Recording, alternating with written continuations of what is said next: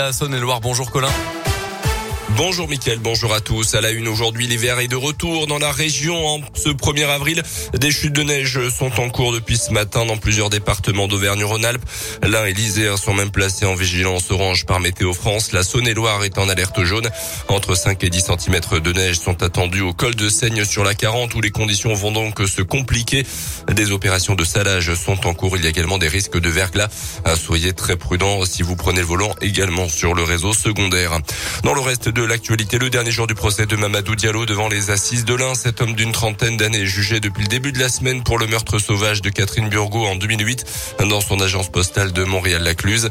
Un temps soupçonné dans cette affaire avant de mystérieusement disparaître en 2019. Gérald Thomasin, l'ancien espoir du cinéma français, a été innocenté il y a quelques mois.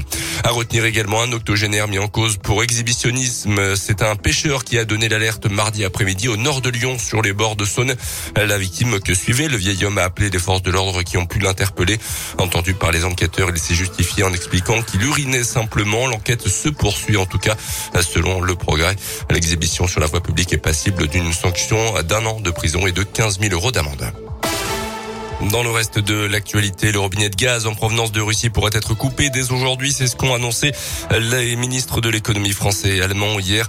Vladimir Poutine a annoncé que les consommateurs de gaz russes de pays inamicaux, selon lui, devront avoir des comptes en roubles en Russie pour payer les factures.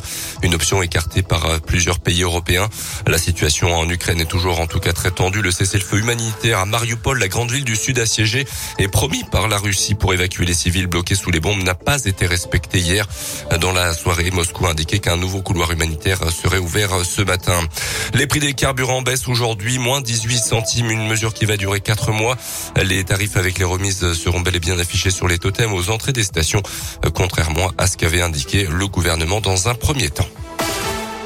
Les sports avec en foot un déplacement compliqué pour le FBBP ce soir quatrième de national sur le terrain du troisième Concarneau.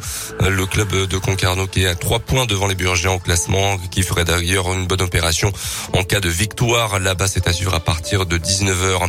On sera également Pro D2 un derby en rugby entre Oyonnax et l'US Bressan. Et ce sera donc à partir de 19h30. Pédaler pour produire de l'électricité, c'est le choix qu'ont fait les collectivités locales pour lutter contre la flambée des prix de l'énergie.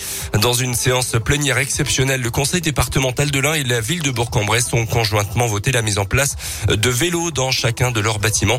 Des appareils qui permettront donc de générer du courant électrique. Durant cette expérimentation, les agents pourront prendre jusqu'à une heure de leur temps de travail pour pédaler et donc produire de l'électricité. Cindy Damo est élue au conseil départemental de l'Ain.